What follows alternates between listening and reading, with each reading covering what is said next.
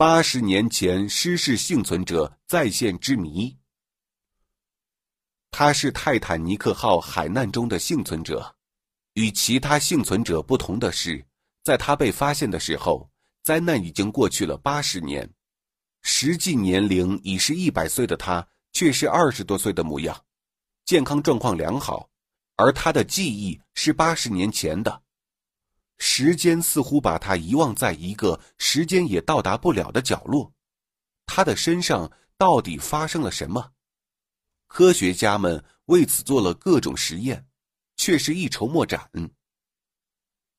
九月是美国开始海上捕鱼的旺季。一九九零年的九月，福斯哈根拖网船开始了下海捕鱼之旅。船长乔根哈斯与船员们带着工具与期望，在北大西洋上航行，期望可以寻找到他们满意的鱼源地。在茫茫的北大西洋上，他们航行的海域充满着神秘色彩，其中最著名的要数世纪海难泰坦尼克号的沉没。那是一场空前的海难，因为轮船本身的传奇性，衍生出关于轮船沉没的各种故事。船员们把道听途说的故事拿出来添油加醋的渲染着。船员乔恩穿着紧身的水手服，肌肉因为常年在海上生活显得黢黑而健壮。他是船长乔根哈斯的老搭档，也是船员中最会讲故事的一个。乔恩面对着百无聊赖的船员说：“我们现在正在当年泰坦尼克号沉没的地方航行。你知道泰坦尼克号为什么会沉没吗？”要知道，泰坦尼克号在当时堪称是世界上最大的不沉之船。众人没有搭腔，只听乔恩大声的说：“你们都不知道吧？他的沉没是因为受到外星人的攻击。”在大家的笑声中，乔恩继续说道：“我知道你们都不信，可是这个结论是经过科学论证的。”于是，乔恩跟大家讲起不知道他从哪里听到的故事。五年前，海洋勘察人员在大西洋底终于发现了已沉睡七十三年的泰坦尼克号。他们在对其残骸进行勘察时，在其右舷的前下部发现一个直径恰好是九十厘米的大圆洞。叫人百思不得其解的是。这个大圆洞边缘十分光滑规整，好像是被一种圆规状切割工具加工后形成的。美国皇家海军舰艇专家塞兹·黄尔会同国际专家组对泰坦尼克号船体右舷前下方的神秘圆洞进行水下拍照和测量等综合研究后。确认泰坦尼克号是被一种功率强大的激光束击穿后，底舱进水而遇难的。后来，科学家们按照泰坦尼克号残骸考察计划，发现八个来历不明的神奇发光体。最初，研究人员认为这可能是某种深水鱼群，不过，当研究人员借助电脑。再次对这些水下照片进行更详细分析后，发现确实有一些来历不明的人造发光体围绕着泰坦尼克号游弋。海洋学家确认，海洋中再也找不到跟这些神奇发光体类似的东西了，它们很像在空中飞行的那些 UFO。科学家们由此得出一个令人震惊的结论：泰坦尼克号。是意外遭到不明潜水飞行物射出的激光束的攻击而进水翻沉的。当泰坦尼克号沉没后，幽灵船便飞离这里，或潜入大海深处。美国著名飞碟专家克罗温博士确认，毋庸置疑的是，这些海中不明潜水飞行物似乎来自地球外。我们地球上从未有过这类怪物。乔恩是讲故事的老手，大家的情绪被带到沉没在海底的泰坦尼克号周围。当大家沉浸在乔恩的故事中的时候，船长卡勒·乔根哈斯突然发现，在离冰岛西南附近一座反射着阳光的冰山上有一个人影。船长与船员们立即紧张起来。苍茫大海，他们航行数日，连一只鸟都没有遇到过，怎么会有人影？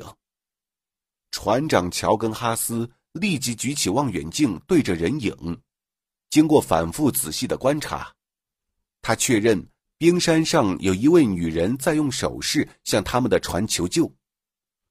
乔根哈斯和水手们把这位穿着古典英式套装、全身湿透的女人就上船。并且询问他发生了什么，怎么一个人在这座冰山上？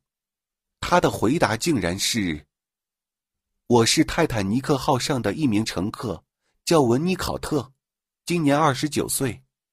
刚才船沉没时被一阵巨浪推到了冰山上，幸亏你们的船赶到救了我。”福斯哈根号上的所有船员都被他的回答给逗笑了。泰坦尼克号上的乘客。拜托，那是快八十年前的事了。可是这位女性坚持自己就是泰坦尼克号上的乘客，并且能够清晰描述出当时发生海难时的情景。那是一九一二年四月十号，在南安普敦港的海洋码头，我与家人登上了永不沉没的泰坦尼克号。在当时，泰坦尼克号。是世界上最大、最豪华的客轮，它的奢华与精致程度让人啧舌。头等舱的公共休息室由精细的木质镶板装饰，配有高级家具以及其他各种高级装饰物，并竭尽全力提供了以前从未见过的服务。能够登上泰坦尼克号，不但是身份的象征，也是意味着格调的提升。我甚至还期望着会在船上找到自己的如意郎君。然而，不幸随即降临。就在昨天，那是一个多么风平浪静的夜晚，泰坦尼克号竟然撞上了冰山。我听到船上嘈杂的声音，冰冷的海水灌进船舱，大家慌乱成一片。我不知道自己怎么到达这片冰山的，但是我很幸运。这么快就可以遇到你们？福斯哈根号的船员们都知道那场海难意味着什么。泰坦尼克号不幸沉没，酿成死亡、失踪达一千五百多人。对于出海的人来说，那是可以感同身受的恐惧。